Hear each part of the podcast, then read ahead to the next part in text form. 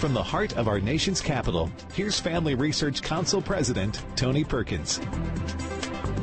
Well, good afternoon and welcome to Washington Watch. So glad you have tuned in. Jody Hice is normally here on Fridays filling in for me, but today I'm filling in for him. Well, coming up on this Friday edition, leftist Democrats have been riled up over yesterday's unexpected announcement by President Biden that he will sign a GOP led resolution to repeal radical changes to the District of Columbia's criminal code. The DC Council put changes forward over the mayor's objections, and the president doesn't support changes like lowering penalties for carjacking. So this piece is different. One thing that the president believes in is say, making sure that the streets in America and communities across the country are safe. That includes DC. Yeah, I'm speechless. I mean, this comes from the administration: defund the police, uh, you know, turn your head at the, those burning city streets. Well, that was the White House press secretary Karine Jean-Pierre yesterday explaining the president's decision. Now, I believe is this a sign that some Democrats may be coming to their senses when it comes to soft on crime policies, or, or could it be they're trying to avoid a fate similar to that of the Chicago mayor, Lori Lightfoot, who lost her bid for a second term this week after crime incidents jumped 41% last year and 33% since 2019, the year that she took office? I'm going to talk about this with uh, Congressman Andrew Clyde of Georgia, who is the sponsor of this Republican led resolution that President Biden is now supporting you know, I think it's it comes down to the Democrats want to get tough on crime when it becomes personal. And we've seen actually a number of members of Congress and their staffs in D.C. have been the victims of crime. The city is out of control, as are many major cities across the country. Well, speaking of mayors and surprises, remarks given by New York City Mayor Eric Adams earlier this week has left the uh, the left quite frankly, in a tizzy. Don't tell me about no separation of church and state. State is the body, church is the heart. You take the heart out of the body, the body dies. I can't separate my belief because I'm an elected official. It's a Democratic mayor. Uh, we didn't get a chance to discuss this yesterday, so we're going to talk about it today with uh, Ariel Del Turco. Assistant Director for FRC Center for Religious Liberty, and with Pastor Carter Conlon, a member of the FRC Board and the General Overseer of Times Square Church in Manhattan. And while many on the left love to claim that the U.S.'s Constitution provides a wall of separation between church and state, what they really want is to keep God out of our government and Christians far away. At some point, we need to get real with ourselves and take a look at who we're making legal contracts with and the message that that is sending to our community. Because that makes me feel like I could not be safe in this in this school district. Now that was a school board member Tamelia Valenzuela from Arizona's Washington Elementary School District during a meeting last month opposing an agreement that brought in educators from Arizona Christian University. Right? She was opposed to that because they were Christian. Now, for those that are watching the program, she was the one wearing the cat ears. So, should Christians not be allowed in to the public square unless they check their faith and biblical worldview at the door? Are only secular and humanist worldviews welcomed and embraced in our society? We're going to talk about that a little bit later because this is an important question. Meanwhile, in Georgia, a school district there has learned the hard way some lessons on the Constitution after they tried to ban mothers from attending meetings and reading from library books containing sexually explicit materials that was given to the kids. I'll uh, I'll talk with one of those mama bears about that a little later here on Washington Watch. So a lot of uh, great topics today. You won't want to miss it. But if you do, if you do, if you miss any part of it, you can find it all later at TonyPerkins.com. Lots of resources there for you. Can also find out details and action items for this show on that website. So be sure and check it out, tonyperkins.com. It was back in uh, January when the District of Columbia the city council unanimously passed a crime bill that even Washington Democrats mayor, Mayor Bowser, opposed, saying that it does not make us safer. I can tell you, D.C. has changed a lot in the, the last few years, and it's uh, at one point it was a pretty safe city. But uh, with the left's embrace of lawlessness, it just seems to be getting worse.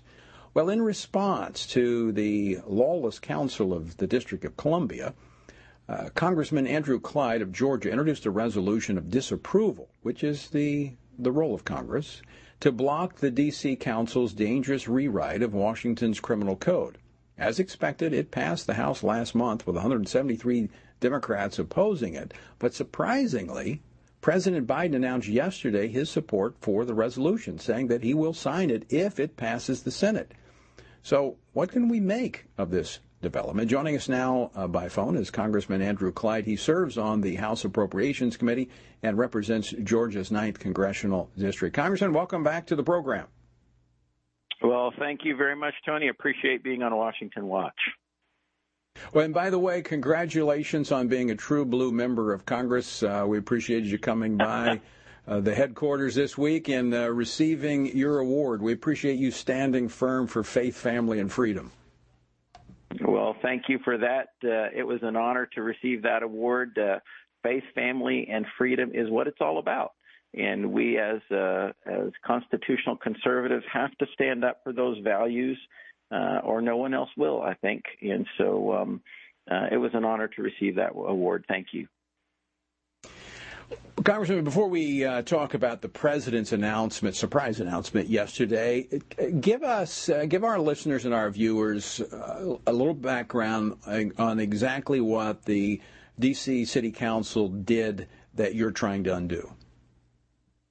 Well, it uh, bothered me very much uh, back in November of last year when the City Council unanimously approved a new criminal code, the Revised Criminal Code Act, which uh, reduces maximum sentences for violent crime in Washington, D.C., for robberies and carjackings, for home invasions, for burglaries, for assaults. Uh, and it's incredible that they would want to do this when crime is on the rise in D.C you're seeing homicides have increased 29% compared to last year. Uh, I mean, sexual abuse is up 143%. Motor vehicle theft, theft is up 90% compared to February of last year. And DC is on pace to have the most homicides since 1995, with with 203 of them last year. Uh, now, so Congressman, can I can I interject can, can I yeah. interject something there just to give a little context? Unlike many states like your home state of, uh, of Georgia, like my home state of Louisiana, citizens uh, really don't have the ability to protect themselves either because of uh, DC's strict gun control laws. It's almost impossible to uh, to possess a firearm in the District of Columbia. Oh, and you're absolutely correct about that. That's what the Heller decision was about in 2008, when D.C. literally banned people from owning firearms whatsoever in the city. So they had no ability to protect themselves. And now the D.C. You know, council wants to make it even easier for criminals to commit crimes by reducing their sentences. Uh, so I absolutely, it's it's imperative that we take down this this uh, law from the council, and Congress has the authority to do it. Tony, I mean, Article right. One, Explain, Section Eight, Clause ex- Seventeen. Right. Explain that because most people are not familiar with the fact that uh, being the District of Columbia, it's the federal city, Congress has oversight of the city of Washington, D.C. That is correct. And in the Constitution, it gives Congress not just the authority, but it gives Congress the responsibility over the federal city, and that's Article 1, Section 8, Clause 17, which says that Congress has exclusive legislative authority over the city, and we are exercising that authority when we see that those uh, uh, the the local DC government is not doing things that make DC more safe, and that's exactly what the mayor said when she vetoed this she said, This bill does not make us safer. And so Congress has to come in and, uh, and, and veto this particular legislation. So, Congressman Clyde, now I want to move to what the president had to say yesterday. Were you surprised by the president's announcement uh, supporting your resolution?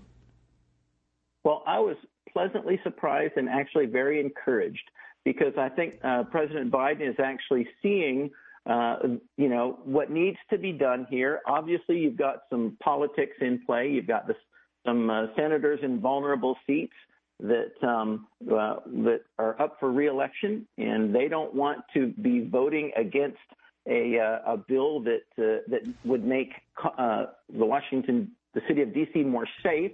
They don't want to be seen as soft on crime, and so they want to be able to support this, and they can do that better if the president's willing to support it.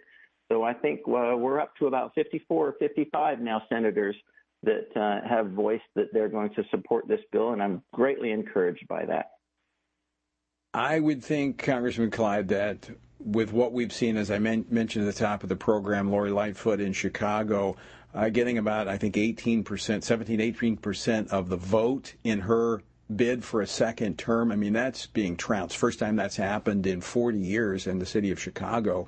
This issue of, of crime, the issue of uh, protection, public safety has become a big issue with voters, and Democrats have been on the wrong side of this. So, you know, I don't know if it's a if, if they've seen the light or they're feeling the heat, but but I, I, I do think they're listening.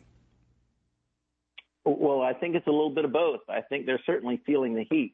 I mean, even the D.C. Police Union has said this law, once enacted, will lead to violent crime rates exploding even more than they already have.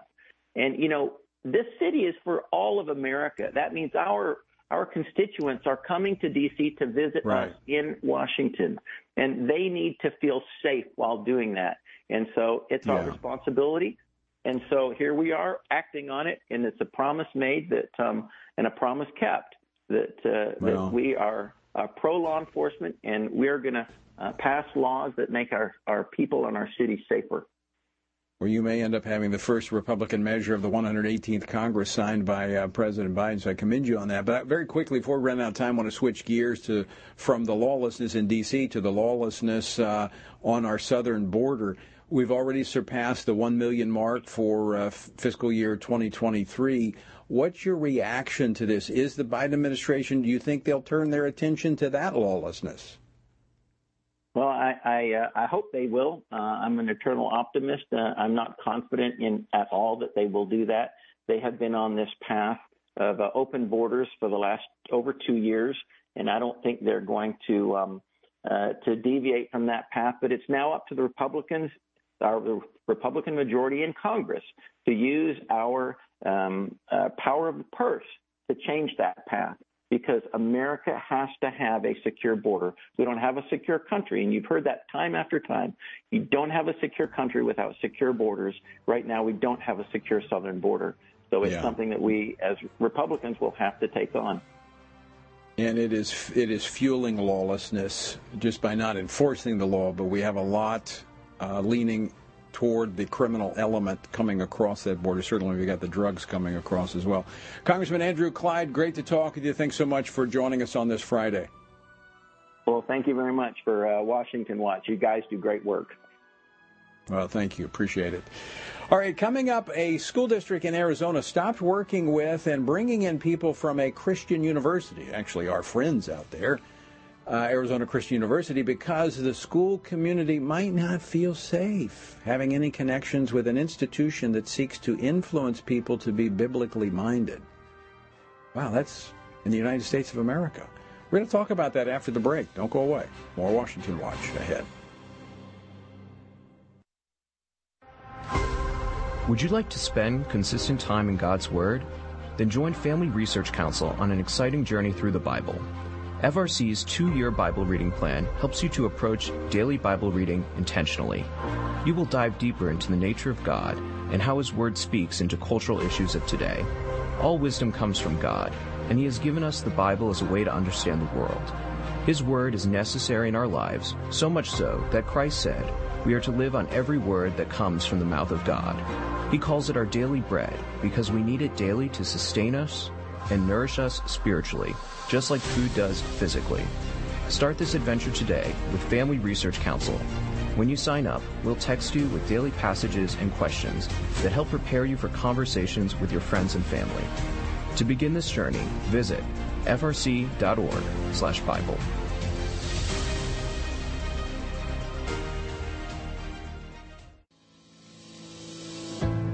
1 Peter 3:15 instructs us to always be prepared to give an answer to everyone who asks for a reason for the hope that we have.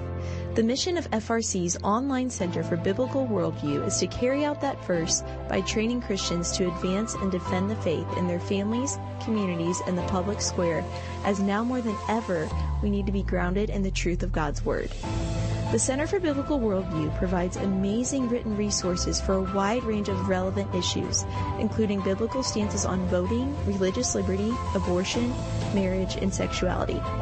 Each of these topics comes as a free downloadable PDF version, abbreviated version, and Spanish translation, along with a prayer guide. To access this written series or to sign up for the Center for Biblical Worldview's monthly newsletter, visit frc.org/worldview.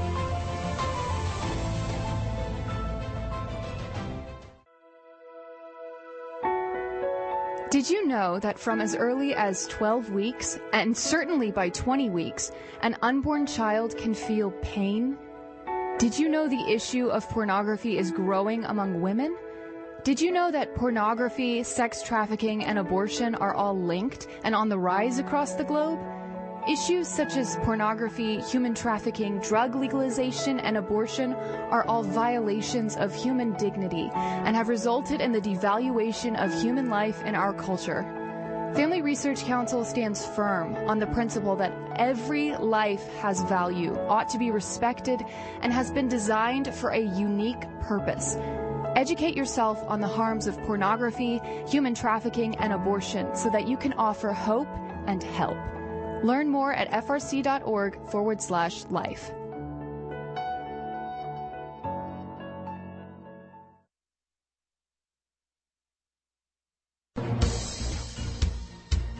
Welcome back to Washington Watch. I'm Tony Perkins, your host. Good to have you with us on this uh, Friday. The website, tonyperkins.com. By the way, for those of you who signed the Newsmax uh, petition that we were sending to DirecTV, uh, we've communicated the tens of thousands of those that we've received uh, to DirecTV, and we're going to keep the pressure on. Next, we're going to be calling on Congress. So I'll have more about this next week to do hearings. Uh, I believe there's uh, enough information here to suggest that there's more government collusion in trying to silence certain voices. So stay tuned next week for that. But for today, a school board member at the Washington Elementary School District in Phoenix, Arizona, has been drawing some attention for stating at a board meeting last month that she opposes working with and bringing in people from a conservative Christian university because that sends a message to others that they might not be safe in the school district. She expressed concern that the university, Arizona Christian, which uh, the president there is a friend of mine, they do great work. In fact, George Barna, who is a senior fellow here, research uh, at FRC, is also associated with Arizona Christian. And she says she's concerned because they have a mission to influence people to be biblically minded. Yeah, yeah, they do. But is that dangerous? Is she saying that Christians should not be allowed to work with public schools unless they drop their biblical view of the world? I mean, are only secular and humanist worldviews welcomed, and those who want to indoctrinate our children and confuse them about their sexual identity, only those can have access to the schools? Well, here to discuss this is Pastor Steve Riggle, senior pastor of Grace Woodlands Church in Texas. You may recall that back in 2014, he was one of five local pastors subpoenaed by Houston's then mayor and uh, told to turn over their sermons that addressed homosexuality or gender identity and her effort to uh, to impose her bathroom policy on the entire state or entire city rather. Uh, she's the first mayor I've ever known that had to subpoena to get a sermon. I mean, most pastors will gladly let you listen to their sermons. But anyway, Pastor Steve, welcome back to Washington Watch. Thank you, Tony. Glad to be with you. Well, you're a pastor who is working to equip your people to influence the community around you there in the woodlands right outside of Houston. Uh, give me your reaction to hearing this school board member saying, oh, we can't allow those Christians in. That makes this place unsafe. Well, when I read that this morning, I, uh, I took about an hour and a half and I sent that to a number of friends and leaders all across the country and to some of the leaders in our own congregation, uh, reacting to that.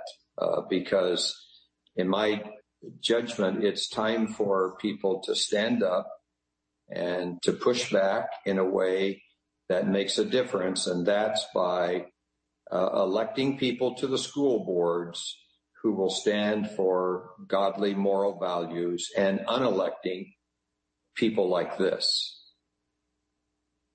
I mean, think about this for a moment. It doesn't take a whole lot of uh, energy to think through the consequences of Christians being cut off from access of these places of public influence are driven away. You know, we hear all the time about the separation of church and state. Really, what these individuals are declaring is they do not want God in government. And quite frankly, they can scream and holler all they want, but God has dominion over everything. And as Christians, we have to, if we're going to follow Christ, we have to walk in concert with Him and embrace what He says to be true. And I think by being silent in the face of this hostility, we're acquiescing and actually walking in agreement with the world. Well, we, we've virtually turned everything over, and now we're trying to get it back. And um, it's, it's really, really important right now that Christians across the country learn that this battle, this moral battle, and it is that. It's not a political battle. It's a moral battle first of all, is a spiritual battle, and Christians need to learn how to pray, and churches need to learn how to have a prayer meeting and start praying because these are strongholds that must come down. And secondly, Christians have to engage. Good people need to start running for school boards across this country. If you want to turn mm-hmm. the tide for a generation, you have to take control of the education. Yes. I, I, want to go to something you just talked about the prayer meetings. I know that's very important in your church. That's one of the the main uh, weekly gatherings. Is the it's not just a uh, you know it, it's not just another event. It is a key event, a prayer meeting at your church. Could it be? Because I'm saying there's a there's a a lot. You were in D.C. with us recently at our National Day of Prayer and Repentance. You were there. You were a part of that. You prayed. Could it be that actually some of the stuff that's being surfaced is because we are praying and it is being revealed. Now it comes to us to take responsibility to address what we now know to be the case. I think that's exactly right. I think I think we were asleep at the switch. Uh, uh, there was always some activists, uh, rightly so, standing up, and uh, we we we lost so much ground. And now, uh, under the effect of that, of things that are happening for kindergarteners and drag queens and things like that. And now we're horrified. And now we're starting to wake up and to push back. And we have stirred up the workings of hell. Yeah, I, I, I think you're absolutely right. So, with that in mind and with that understanding, it's not a time to shrink back or run. It is a time to make sure, number one, we're standing in the power and the strength of the Lord, but we are fully equipped with the army armor that He's provided. We continue to pray, but we stand our ground and we advance. Yes, uh, I was at our state capitol yesterday in, in a couple of meetings, and I told someone there, I said, "Look, you you what you say or stand for may offend some, but you don't have to be offensive in doing that. You don't have to yell and scream and all of those things, but you do, you must stand up when someone says something that's, that's wrong and or, or, or pressures you to take a position or to acquiesce to certain pronouns, you should stand there and say, right. no, no, Right. No, that's what has to happen. And uh, I, I think I think strategically across the nation, when it comes to these school boards, we've surrendered a critical place. And so yes. locally, locally right here in the woodlands in the last election, we put three new school board members on. We call them the mama bears. And we did that because the school district refused to take school uh, books out of the school library. Yeah. They're not just offensive, they're sexually offensive. Right. Pastor Steve, we're out of time. Going to have to leave it there. Thanks for standing up. Always great to see you. Stick with us, folks. Mama Bear. Are you a university student? Do you know a university student, specifically one who wants to grow as a Christian leader to positively influence public policy and the culture? Look no further. Family Research Council has a life changing 12 to 15 week internship program that has prepared and equipped students to take the next step in their professional journey. With a speaker series focusing on careers and callings, lectures from prominent conservative leaders, and weekly biblical worldview training, students will grow in personal and professional development. Interns have the opportunity to work in policy, communications, event planning, and more. They will gain real world experience working directly with our experts who will guide them in pursuing careers of influence so that they can make a difference wherever God calls. This paid internship offers fully funded housing in the heart of downtown DC, giving you the chance to experience our nation's capital.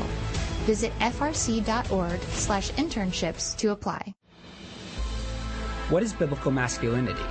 In our culture of gender confusion, there aren't many examples of godly manhood. Men, husbands, and fathers need to find a model of godly manhood, leadership, and strength. But where can they find it in our culture? Stand Courageous Men's Ministry was created to help men find this model of godly manhood and to develop a strong biblical character, cultivate positive habits, build and rebuild relationships, and make commitments that will move men closer to God's good purpose and design. Men who will stand courageous. Join us at a Stand Courageous Men's Conference to discuss critical aspects of masculinity. These conferences are led by men who understand the issues men face. They unpack our role as a defender, provider, instructor, and battle buddy so that we can make an influence as a chaplain inside and outside the home. Learn more and find a Stand Courageous event near you at standcourageous.com.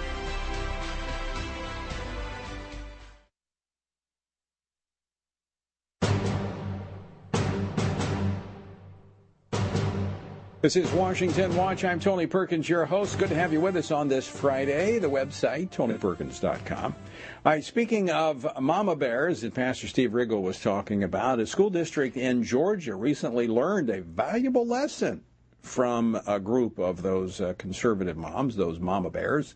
You can't stop them from protecting their children, and I am so grateful for that. Well, last month, Forsyth County Schools agreed to pay over $107,000 in legal fees to the group of mothers that they tried to ban from attending board meetings. I'm telling you. See, the left cannot defend their position, so they want to silence. We're seeing this across the board. And they were they were blaming them because the mothers were trying to express concern over library books containing sexually explicit materials and doing so by reading from them. This is what gets me. This this is happening all across the country where parents are getting these books out of the school libraries, taking them and the, the school board said, oh, you can't read those. It's, it's inappropriate. Well, if it's inappropriate for us to read at an adult gathering at a school board, then why is it being provided to our children? Uh, and that's what the mothers wanted to know. And thankfully, the school district's attempt to silence them failed. Joining me now to talk about this is Cindy Martin, chairwoman of the Mama Bears. Cindy, welcome to Washington Watch. Thank you for having me. It's a pleasure. All right, so uh, walk us through how all this unfolded, how you got involved in this, and, and, and, and fill in any blanks that I left. All right, you you hit it dead on. So the way that we got started was that a friend of mine told me that there were sexually explicit books in our school system, and I did not believe it. So I did the research myself, and lo and behold, yes, there were highly sexualized books in our school system. And I wish I could share some of the book excerpts with you, but that would not be possible um, on on TV. So they are so sexually explicit, um, and every time I find another one, it's worse than the one before. So what I decided to do was um, there were so many of these books, I knew that I could not challenge them on my own. So I put a notice out on social media and I said, are there any other moms out there who would be willing to challenge these books with me? And I had so many moms come forward that we decided to form a group and we just kind of came up with the name Mama Bears. Uh, it stuck. It sounded right. And so what we first decided to do was go to the school system and share these books with them and say, Hey, did you know these are in here? We'd like them removed. And they refused. So we said, okay, um, we we asked for an audit so that they could find these books. They refused.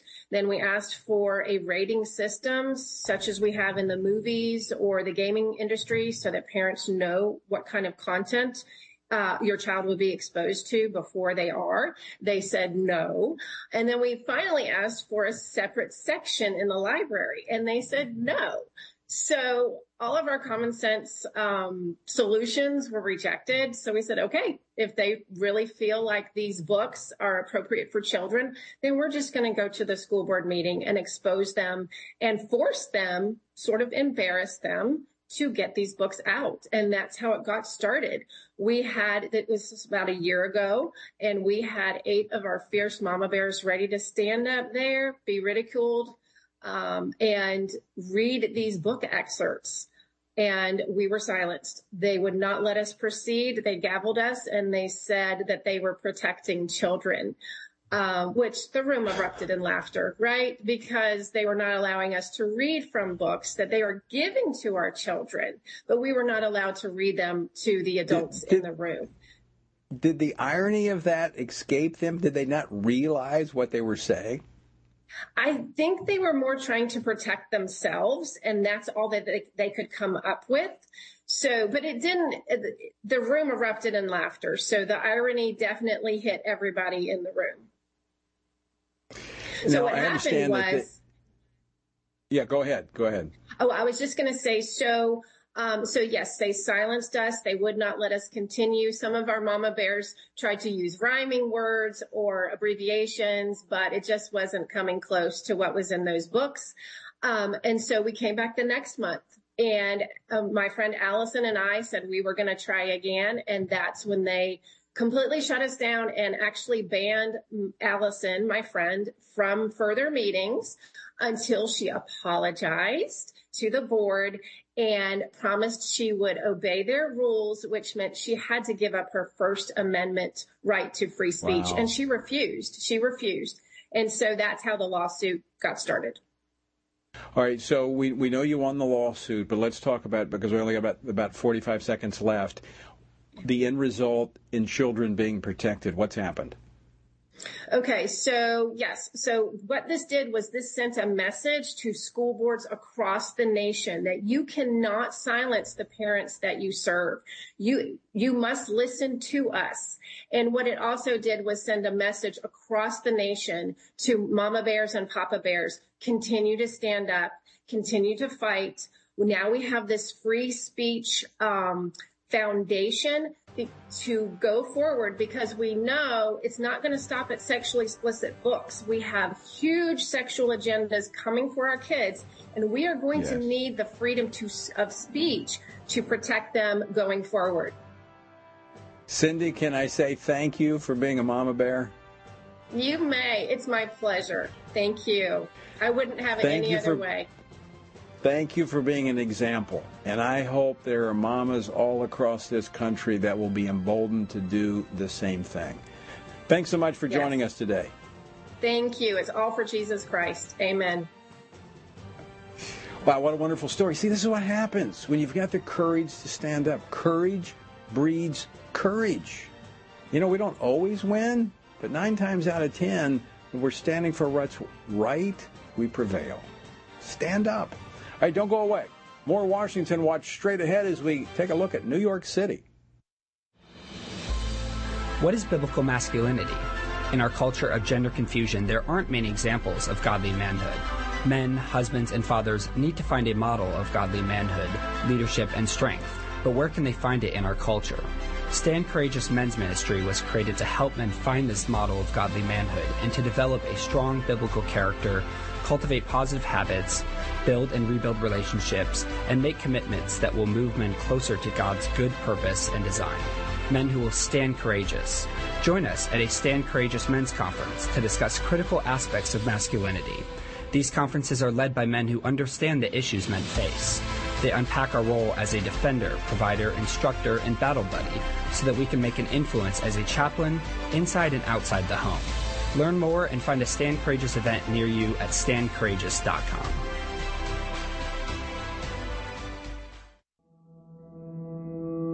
With the increase in tech censorship of conservatives and Christians, Family Research Council created a tech subscription platform to be sure we don't go completely dark due to censorship.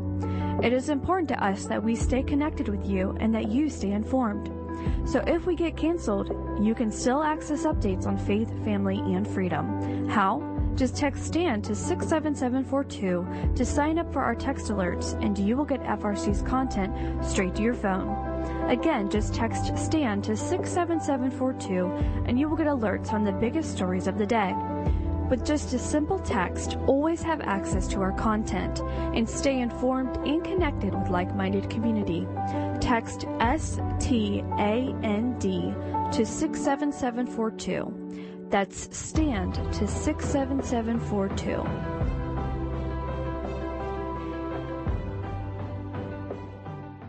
Are you a university student? Do you know a university student, specifically one who wants to grow as a Christian leader to positively influence public policy and the culture? Look no further. Family Research Council has a life-changing 12 to 15 week internship program that has prepared and equipped students to take the next step in their professional journey. With a speaker series focusing on careers and callings, lectures from prominent conservative leaders, and weekly biblical worldview training, students will grow in personal and professional development. Interns have the opportunity to work in policy, communications, event planning, and more. They will gain real-world experience working directly with our experts who will guide them in pursuing careers of influence so that they can make a difference wherever God calls. This paid internship offers fully funded housing in the heart of downtown DC, giving you the chance to experience our nation's capital. Visit frc.org slash internships to apply.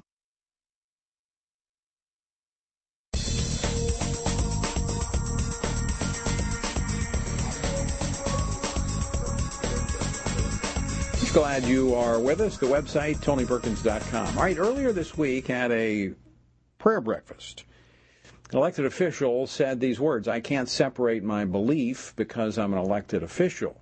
He also went on to say this we are bringing our best fight in the ring, we would not have homeless in this city. We would not have a crisis of domestic violence.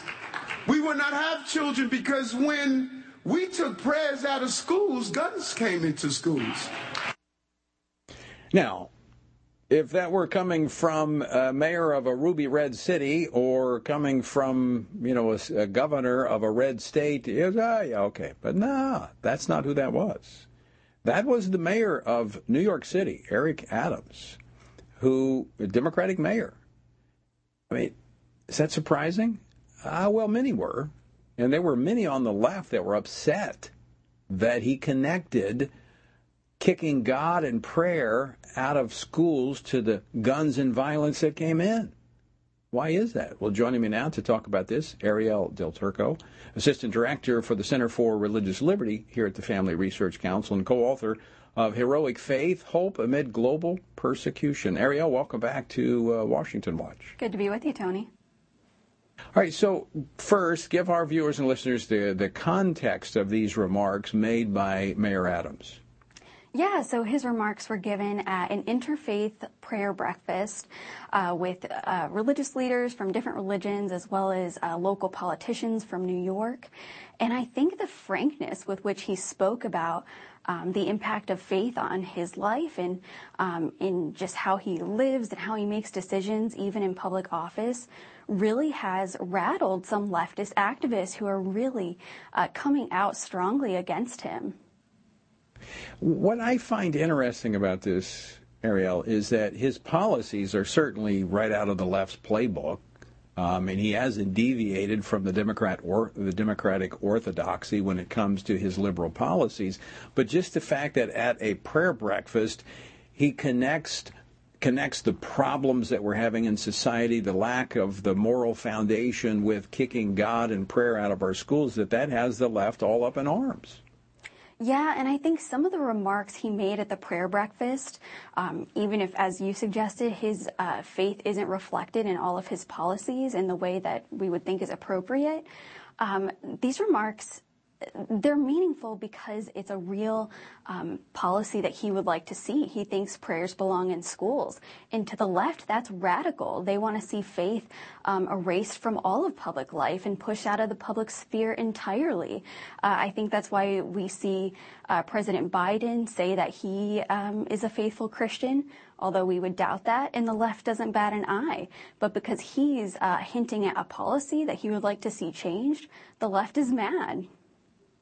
And I guess we should underscore the fact that the uh, the city of New York, the schools are a little bit different, so that the city council and the mayor actually do have a lot of input into the schools in New York. So if if the mayor there is saying he wants to bring prayer back into the schools, given the desperate situation they are faced with, that's a policy he can actually pursue.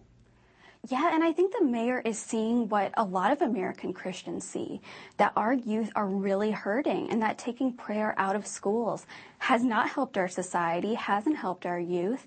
Uh, we're looking at a situation where the CDC reported just a few days ago um, skyrocketing rates of depression and suicidal ideation among teens and religion and uh, faith in God, it offers uh, meaning, something bigger than themselves for kids to, to live for, uh, to behave better for. Um, I think even a, a secular city like New York, even a Democratic mayor sees uh, the positive that can come out of um, encouraging religion among the youth. Yeah, I think the evidence is overwhelming. We we see that, and certainly we see it. And I know you work uh, with us uh, at FRC on the international religious front, and we see this in societies and countries that embrace religious freedom. They're more stable. Uh, they have a stronger economy. So faith is really uh, central to so much in terms of the prosperity of a nation. Uh, one final question for you, Arielle you know, those activists on the left, the leftists constantly misuse the phrase separation of church and state. And, and, and I think that's a part of what we're hearing, even with the mayor there bringing up prayer at a prayer breakfast, that somehow he's violating the separation of church and state. Uh, state. Can you, uh, can you set the record straight on that? Yeah, well, the First Amendment obviously it prevents the establishment of an official religion, uh, but the way that the left likes to read this is that it prevents any display of religion or religiosity or prayer or belief in God at all from the public square, which simply is not true. Uh, so it's a really inappropriate framing, uh, both of separation of church and state and what the Constitution says, but um, also of his comments, of the mayor's comments, uh, which were simply uh, reflecting what a lot of us know to be true. Uh, one, one, uh, this will be the final question, but what did he say that you that stuck out most to you? Well, the mayor also mentioned how um, he credited God with uh, putting him in his current role as mayor of New York City. I thought that was a rather radical admission uh, today, too, in such a secular society, uh, that he would credit God for that. However, it's not it's not unusual for Christians. I think you and I would say the same thing about our roles. Uh, but also, it made me think of the American founders and how they often mentioned divine providence. And even in the Declaration of Independence, we have this beautiful phrase where um, when our founders were starting the new nation, uh, they did so with a firm reliance on the protection of divine providence. Hmm. Arielle, great to see you. Thanks so much for uh, joining us today. Thank you for having me. All right. You can find out more about her work by going to uh, tonyperkins.com and follow the links over. She does some uh, great work for us on the religious liberty front, especially uh, internationally. Well, I want to continue talking about uh, the Big Apple and the mayor's remarks and discuss them with another New Yorker and a pastor. Joining me now for this conversation is Pastor Carter Conlon, General Overseer of Times Square Church in Manhattan. He also serves on FRC's board of directors. Pastor Carter, thanks for joining us today. Tony, it's so great to see you. God bless you. Yeah. And good to see you again. You were with us actually yesterday in, D.C. as you uh, led our uh, monthly chapel service. Great message. Thanks so much for uh, making the time to travel to to D.C. Oh, it was a pleasure to be there, and it's I, I just love just the openness to the things of God that you have and your staff have, and it just speaks so well of Family Research Council. And uh, I do believe that yeah, some great days are ahead for you guys. Well, it's uh, it, it's remarkable to see what God is doing right now. You were also a part of our National Day of Prayer and Repentance that we did on February the first, and we've seen a lot of things happen in uh, in the month of February. We've seen the college campuses break out in revival. Uh, members of Congress, even this week, that uh, came to the True Blue Award re- reception, commenting on that prayer event and how, for some, most impactful event they'd ever done in Washington, D.C. And then we see these remarks by the mayor of New York. Um, connecting the problem in the schools with kicking God and prayer out. I mean, you, might get that from, you might expect that in some ruby red city or state, but this is your home city of New York. What do you think about that? Well, for me, it delights me because, first of all, you know, as, as, the scripture says, the, the heart of kings is in the hand of God, and he turns them any way he wants to turn them. And I spent 10 years in New York City on the radio, 1010 Wins, the largest listened to secular news station in the country, 13 times a week, with one minute devotionals always ending with the words, It's time to pray. And you have no idea what it did for my heart to, to, to hear our mayor actually say those words, It's time to pray. Whether or not he'd ever listened to the radio or maybe somebody handed him a book or I don't know, or it just came out of his mouth.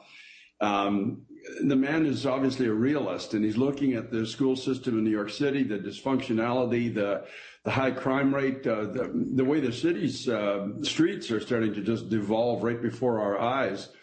And uh, I'm just so thankful he's, he has somewhat of a Christian background and he's reaching deep back into his own soul and is wise enough to recognize that the taking of prayer out of the schools is leaving our young generation with a, a sense of hopelessness inside.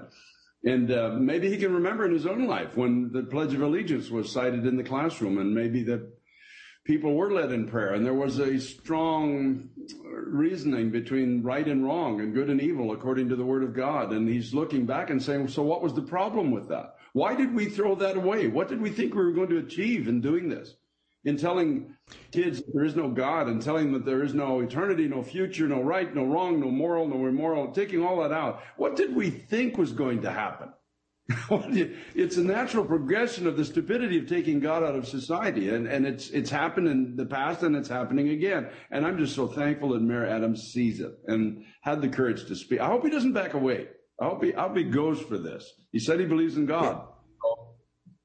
I, I, I'm hopeful, prayerful, but from a historical standpoint, as you point, pointed out, we've reached a, a moment of desperation. But you know, in our Bible reading, we're in Jeremiah, and just reading through Jeremiah, that even those left after the third uh, captive, the third wave of captives were taken back to Babylon, even those that had seen everything implode around them, they still refused to turn to God and uh, and obey Him. And I think what else? What else has to happen to America to cause us to turn to God. Because as you said, our schools have become not places of learning, but places of desperation. Our, our children suffering from, uh, you know, these record levels of thoughts of suicide, acts of th- suicide, drug overdoses. I mean, you, you see it there in New York, but it's not isolated there. It's all across the country. So maybe there are those that, as you said, the mayor who has a, a, background in faith are being called back to that, and maybe this could be a spark. Maybe this could be a moment. Well, in the book of Acts, chapter 27, the people were not interested in the in the Word of God. Uh, the Apostle Paul was there. He was trying to warn them about this journey. He said it's going to result in the loss of life. It's going to result in the loss of security. They wouldn't listen. But it says in the book of Acts, when all hope that they would be saved was taken away, then suddenly Paul appears on the deck with, with a word of safety, with a word to guide them to a place where they could consider their eternity. In the, in the Old Testament, it's, it's when the people began to cry out to God in the sense of where their children were being thrown into the river by Pharaoh and they, and God came to Moses and said, I, I heard the cry. So what has to happen in America is, is we've got to come back to a dose of reality We've taken a journey that the Bible says we shouldn't take. We, we believed that we were going to arrive at a utopian end that is not going to happen. Our societies are fragmenting. Violence is on the increase. Incivility is on the rise. We're going bankrupt in every conceivable way. We're going bankrupt as a country and as a society. And there's, there's, there comes a time when people, maybe like Mayor Adams, I don't know his background, but he seems to have a, a church background, just realize that what was so wrong with God that we threw him away? Uh, where did he, where did he, where did he fail us? What did he tell us as a nation that somehow was deficient? So we thought we could be smarter than God and just throw all this away. And somehow we're going to arrive at this utopian end, which realistically they thought in Paul's day they were going to arrive at as well and, until the ship started to go down. It's, it's simple. When we start crying out to God, he'll answer us. It's no, that's not make it complicated. When moms and dads that are listening now and, and, and just rank and file folks, go to your bedroom tonight and say, God help us. You know, just start crying out because he came to Moses and he said, I've heard the cry. God, I believe, is waiting for the cry. And when he hears it, watch what's going to happen in our schools and colleges and our football stadiums and with our mayors. There, will be a sudden turning. There's no, you can't explain it apart from God is behind it. That was going to be my question. What, in light of this, what should we be doing as Christians? And I, I think not listening to the voices of those that are decrying this violation of separation of church and state and even attacking one of their own because he's crossed this line of invoking a need for God. What I have found in my time in the public sphere is that whatever they're attacking most is probably the answer. And when we see them attacking God, prayer, and a return to Him, that should be a clear indication that that's where we need to go all throughout history, Tony, there have been the, the godless rise up and try to take authority and try to take power. These people hate God. They want no restrictions on their behavior. That's the bottom line of the whole thing. They want to live life the way they want to live it. They want to have any kind of a sexual dysfunction that they can, they can conjure up in their minds and they want it all to be called good. They don't want any standards that put restrictions on their behavior and they want all of society to agree with them and all of our kids to be brought into this this uh, corrupted fold, may I call it that. But for those of us who know God and have a sense of morality, uh, no matter what kind of a church background people have, it's really time to pray. That uh, Mayor yeah. Adams said it's time to pray. Let's keep it simple. Pastor Carter, I got 30 seconds. Pray for us. All right. Father, in Jesus' name, Lord, we, we, we call out to you, Lord. God, I don't know what else to do. We call out for the sake of our children, for the sake of our families, our homes, our society, our, our towns, our communities, my God, even the future of this country, for future governance in this country. We call out to you, God, and we ask you to do, Lord Jesus Christ, what only you can do. We're not ashamed of you. We know you're the truth. We know you're the way, and we know life comes only from you. God Almighty, God Almighty, bring again this wall down and throw this whole godless agenda into the sea and give us a moment of mercy. We ask it in yes. Jesus. Amen. Amen. Pastor Carter, thanks for joining us. Blessings. And folks, thank you for joining us. And until next time, you know what the Apostle Paul says when you've prayed, when you've prepared, and when you've taken your stand, by all means, keep standing. Washington Watch with Tony Perkins is brought to you by Family Research Council and is entirely listener supported. Portions of the show discussing candidates are brought to you by Family Research Council Action.